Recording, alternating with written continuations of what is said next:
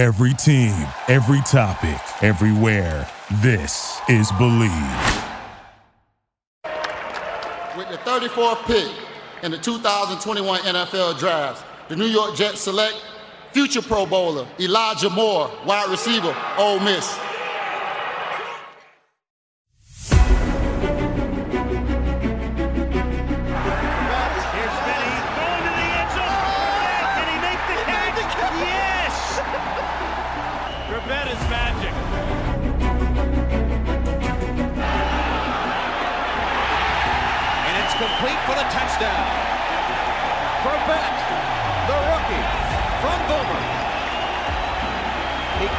Garfield, New Jersey, 10 minutes from Giant Stadium.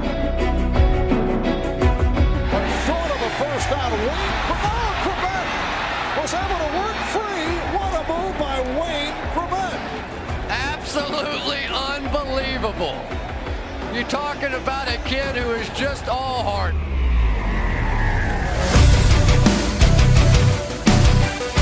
Welcome to the Underdog Jets podcast with Wayne Chrebet and Robby Sabo.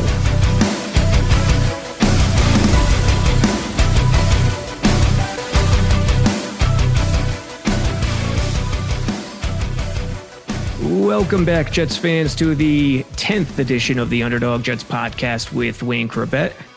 I am Robby Sabo, and we're back again on this night. New York Islanders, game six. Obviously, this will be published Thursday, so you'll be listening while we do not know the final score. Hopefully, it's not another blowout. Well, again, I'm a Rangers fan, but I say hopefully, as in a lot of Jets fans are Islanders fans too. So I'm behind you somewhat, halfway. Greg Van Roten, Dan Feeney, the party animal. We'll get into that a little bit. Has Wayne Chrebet attended any big time New York City sporting events in his day?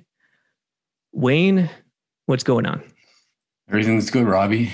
Good to be joining you on uh, episode 10 here. Yeah, it's um 10. We're getting there. And we'll also dig into Flight 2021, which, you know, the Jets production team, the way they put together this docu series, this stuff they're coming out with, which has really taken off in NFL circles, is tremendous. And they released it, uh, what was it, two nights ago, I believe? Four episodes. I know you had a chance to take a sneak peek at one or two of them.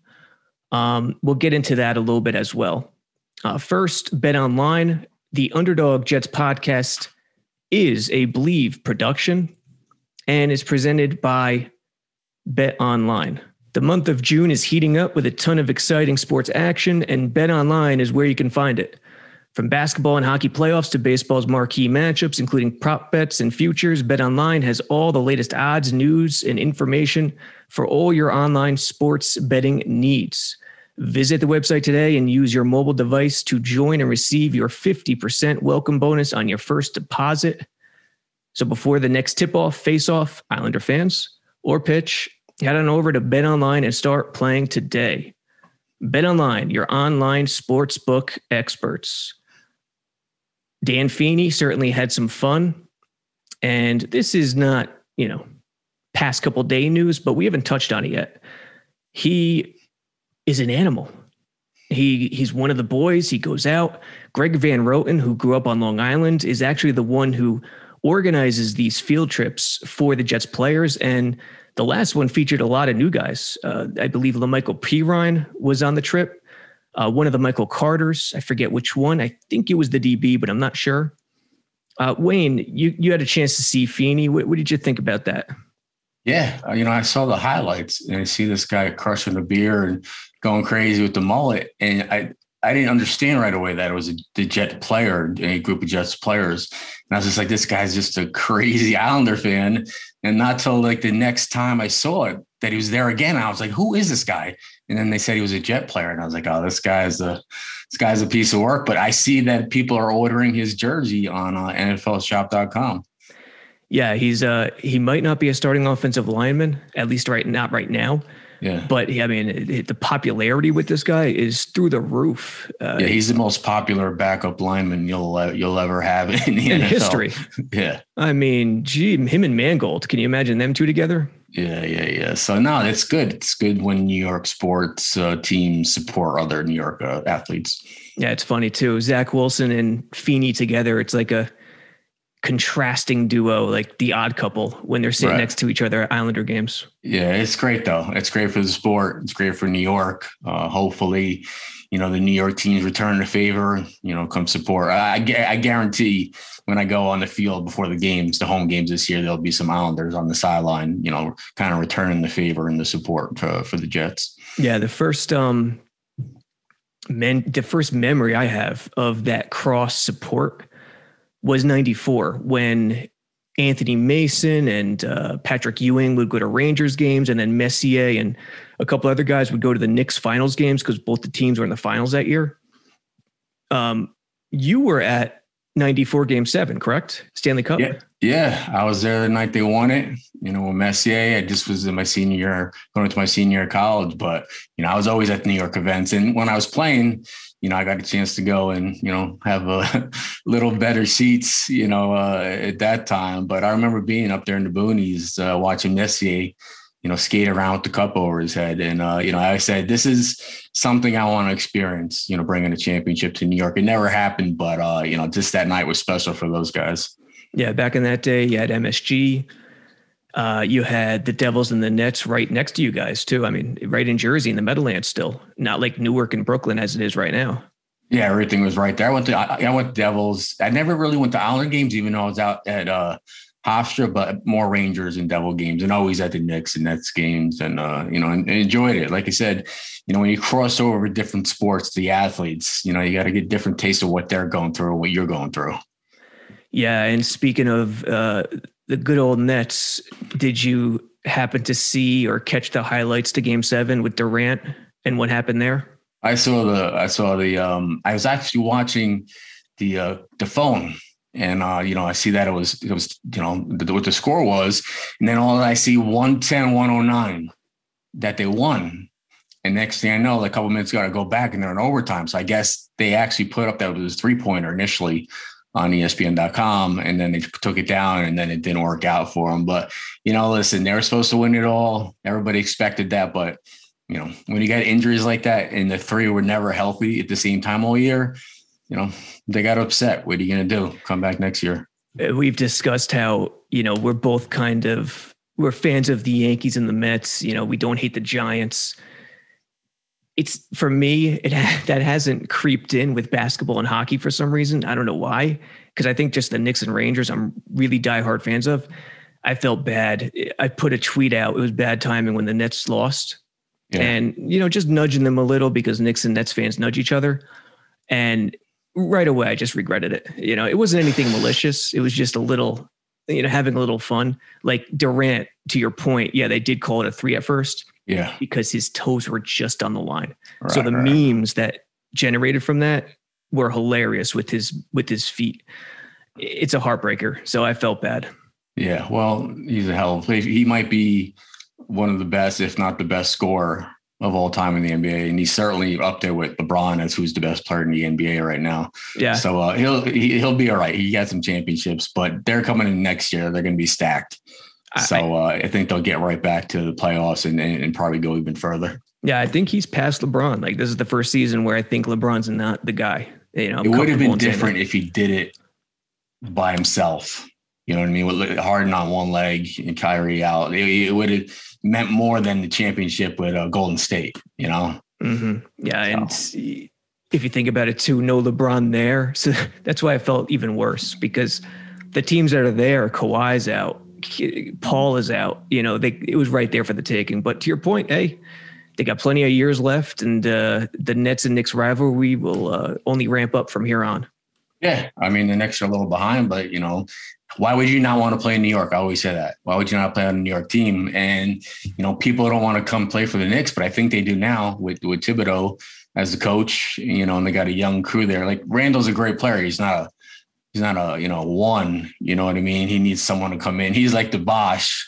He needs like a LeBron and a Dwyane Wade to come in. You know what I mean? But Randle's he's a great player, but he needs help. He needs some help for sure. Yeah, they need shooters and uh, a point guard too. I mean, I, lo- I love Derrick Rose, but they just need a a young point guard who could take advantage of today's rules. Well, they had four of them. They had Rose. They brought Rose, and they already had Quickley and uh, mm-hmm. uh Ntilikina, Frank, yep. and and uh, Junior. Yeah, I mean, they just keep bringing them in. I don't know, man. They they like Thibodeau had a relationship with Rose, so he worked out. But you know, you need some young blood in there. Yeah, and you know, speaking of young blood, perfect segue. The Jets released that four part docu series where you know you really got to give the Jets a lot of credit here because a lot of teams would be hesitant to do this.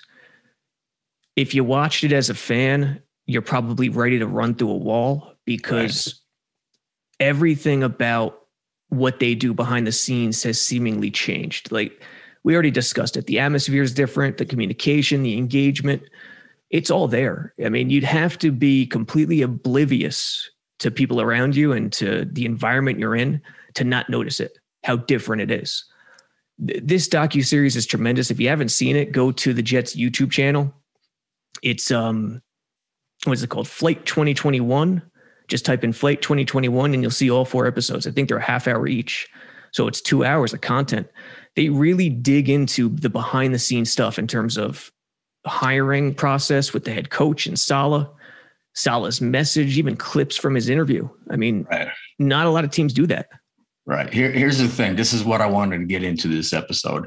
If you get a chance to watch it, Flight 2021, I mean, you you get an idea, even more than ever, just what they had to do, you know, with the, the pandemic and everything going on. And you get an idea how much areas they have to cover as far as I mean, they scouted 1,500 kids you know, down to 300 on the draft board. And you see the process of where all the scouts are, but you get to see the hiring process of Coach Saleh and you get to see, you know, Woody talk and Christopher talk, you know, and, and basically what Saleh's pitch was and what he brings and why he should be the head coach of the Jets and what Joe Douglas did. So you get into that behind the scenes and now, now you know what they saw in him. And like I said, why fans listen to him and want to, you know, run through a brick wall for him right away. I mean, he's, you know, he's a motivator. He's exciting. Everything he said, if I was doing a hiring process, I would have hired him this, the same way that the Johnsons did. So it's definitely a great watch to see, you know, what happens behind the scenes. Yeah, I think uh, it was Christopher who said there was a break during the interview and he saw Douglas or someone else, maybe it was Jaime, and they looked at each other and just started laughing because they knew he was the guy right away. Yeah. Yeah, I mean, listen, it doesn't take very long. Sometimes you just get a sense about someone, even even on a on a Zoom call. You know, you meet someone in person, you generally can get the energy, but just you could see it on the Zoom call. It, you know, I don't know who the other uh, people they interviewed were, but uh, you know, I'm sure there wasn't even a close second.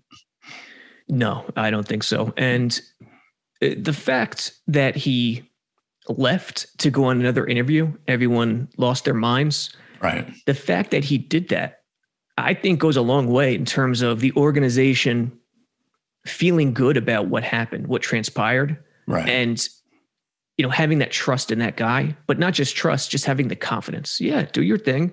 We understand. Take care of what you got to take care of. We'll be here.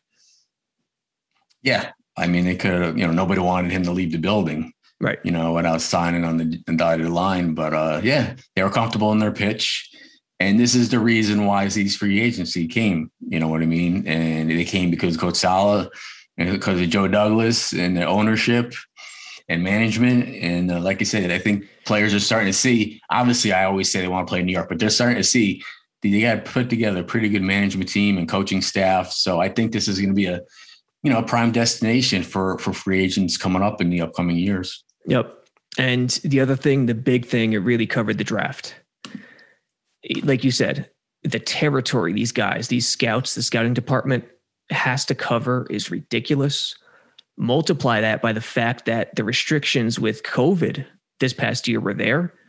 It's that much more difficult. And you think about Joe Douglas when he took over, he took over after the draft, which hurts in itself. Okay, then you come around to his first draft, and before he even gets there, COVID happens. So he's dealing shorthanded again. And then his second draft, which I think is going to be an all time great, he's dealing with restrictions all year college restrictions where the Big Ten and another conference didn't start on time. So it, this show really gives you a glimpse into what they had to deal with, and you know a lot of other things in the war room and how they evaluated certain guys. Yeah, like you said, there's no combine. The only thing they had was the Senior Bowl yeah. to see guys live, and that was for the top guys. So anything other than that for these, you know, lower school guys, these mid American schools was different. And these guys even start watching film when they're these kids are freshmen, kind of getting on their radar. So just the amount of time they put into it. Like I said, there's scouts all over the place. A lot of territory they have to cover. But uh, just without the combine, to get that uh, you know analysis without ever meeting a guy, you know, and like I said, you get a sense of people when you're face to face with them. So it's kind of a little more of a crapshoot with the kids you bring in, but they definitely saw character in all these kids, and they seem to be like playing well and doing all the right things and saying all the right things so far in minicamp. The wonderful war, the wonderful uh, world of Zoom, huh? Yeah. So um, yeah, I'm excited about what they've done so far. And that was one of Saleh's things. Uh, you know, the kid, does he like ball? Does he like ball? Does he pay attention to the details? Does he eat it? Does he love it? Does right. he sleep it? That was a big thing and you know we'll, we'll, see how it turns out with this draft. You see how they break down Zach Wilson's tape too, and they yep. talk about it. There was five five quarterbacks, and they had the two top two were Lawrence and Wilson. I'm not saying they would have took Wilson if they were number one, but he was a close second. Yeah, it was a consensus across every department. and that's much. the thing. He had them. Yeah, he had them. He had these guys. You know, the major six scouts, seven scouts. He had them all watch film separately, not confer with each other, don't talk to each other, and come up with their own separate analysis. It's like a group thing. Yeah, it's not like one guy and you you agree with him or you don't. It's like they all got their own personal feeling of it, and then they shared it you know, without anybody, you know, hindering everybody's, you know, you know, opinion and stuff like that. And that's that group think, you know, that they're they're going through. And that's what you need on a team. You can't just have one guy making decisions. And that's very important. What you just said, Douglas had these guys do it on their own first. Right, right. And it's smart. It's yes, smart. Very smart. Uh, a couple of the takeaways, you know, LaFleur really discussed in the later episodes some of the stuff Zach Wilson brings to the table, how he fits schemes. Uh, Ulbrich, we'll get into that too really quick. But the interesting thing is too, these guys were scouting this past year for a different coach, for a different scheme.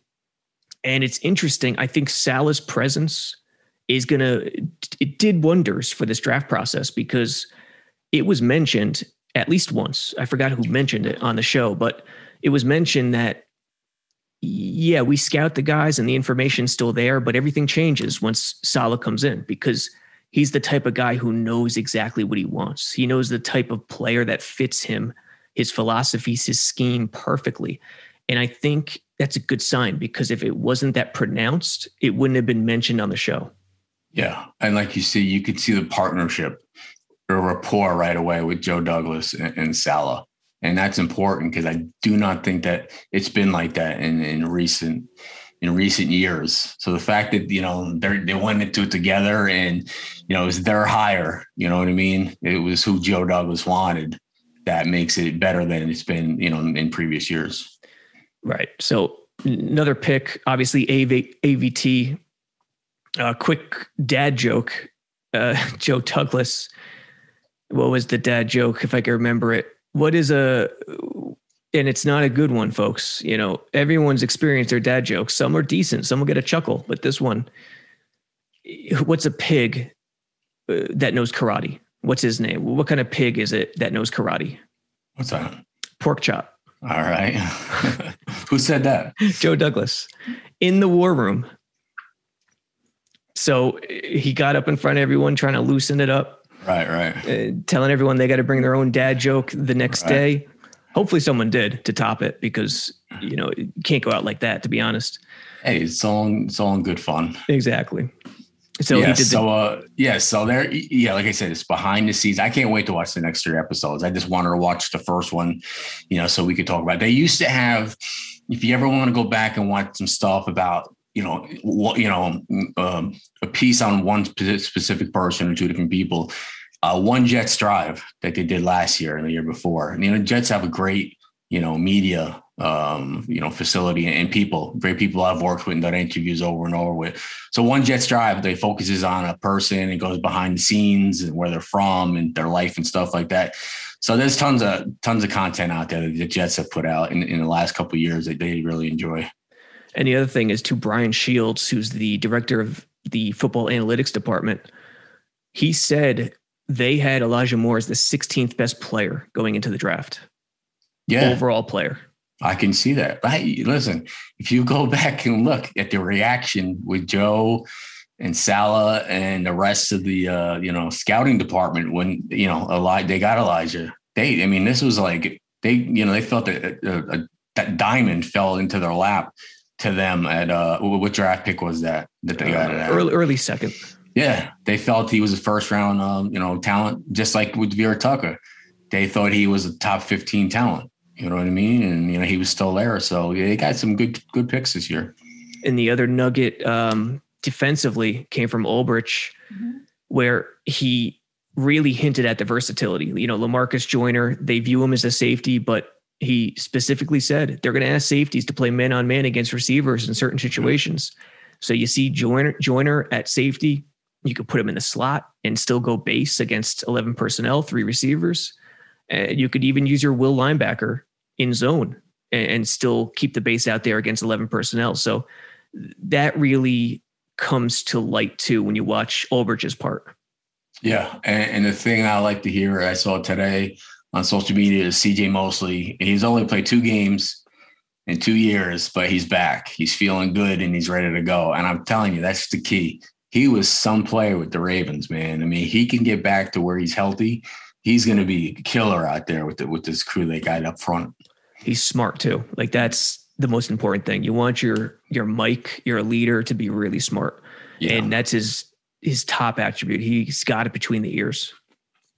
So yeah, I mean everything looks good. Just got to stay healthy. I know I see Becton having a little little troubles, but I think they're just being smart with everybody right now. That's the thing, so. and they got depth now, which is which is a good thing. They have Maybe a lot of depth. You know, I tried to do a irresponsible, way too early roster prediction, 53 right. man roster prediction, which right. is kind of ridiculous because there's no such thing as a final 53 man roster prediction. It's a it's always it's a, changing. Yeah, it's always changing. It's fluid. There's a the practice squad is really loose with its rules now, so there's you can keep a lot of guys.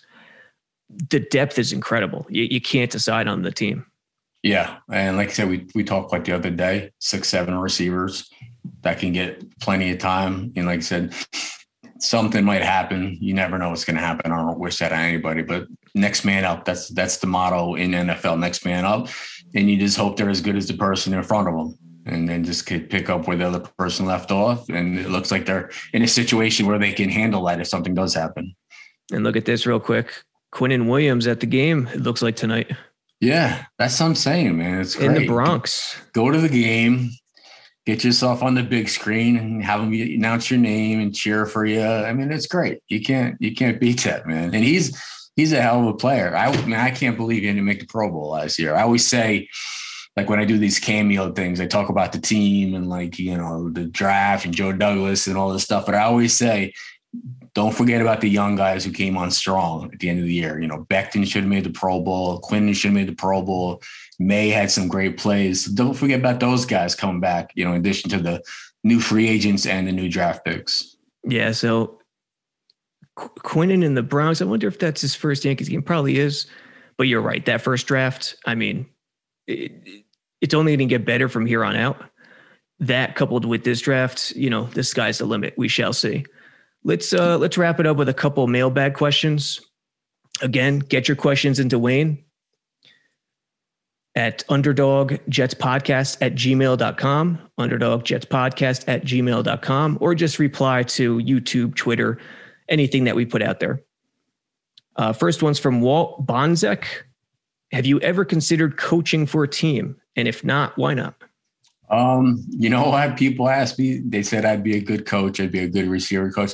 I never got into it. Uh, like, you know, I like coaching my kids and helping out, but uh, I don't know. Just just wasn't in my DNA to be a coach. I would love to get into management. I figure I I think I'm a lot better at analysis and roster construction and salary cap and all that stuff. I think, you know, I'd do pretty good at that if I could ever assist, you know, with with the team in that, you know, that way. But uh, as far as coaching, I don't know. You know, the, the hours are crazy. You're like talking like they 80 are. hour weeks and, you know, breaking down film.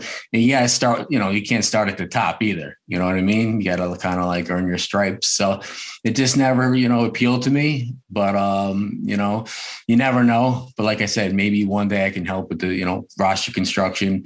And I think that'd be where I'm best uh, suitable. Yeah. Front, front office kind of thing, right? Yeah. So, scouting, we'll never, never, scouting or scouting. No, I'd love also. to scout. I'd love to scout. You know what I mean? But uh, like I said, at this at this point, I work with the team and sponsorships and on the media content and all that stuff. I'm just happy to be involved in that way. Second question is from Sougo S O U G O. Sorry for the. It looks. It just looked like a username which helmet do you like better, white or all green? And I don't know what he's referring to with all green, either the throwbacks, which you started with in 95, 96, 97, or today's. I think we might have touched this, but let's see what you say. Yeah, I, you know, I liked it, what, you know, what we went back to when Parcells got there, but I got the, the Kelly Green, my rookie helmet back there. I don't know. There's something special about it because when I was growing up, that's that's what I watched you know, Ken O'Brien and Wesley and Al Toon and Gaston and all those. That's the that's the that's the helmet I remember. So that's why I keep it handy so I get a chance to look at it all the time. But uh yeah, go back to that, you know. Yeah, you never forget your first, right? Yeah. All right, folks. Uh, the Underdog Jets podcast is wrapping up.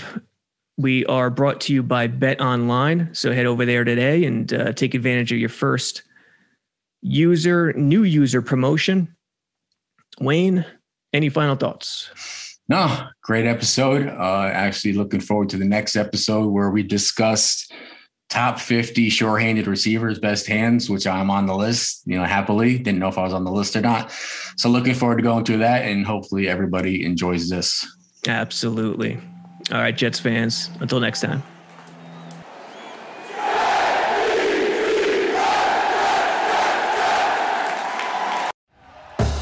Thank you for listening to Bleav. You can show support to your host by subscribing to the show and giving us a five star rating on your preferred platform.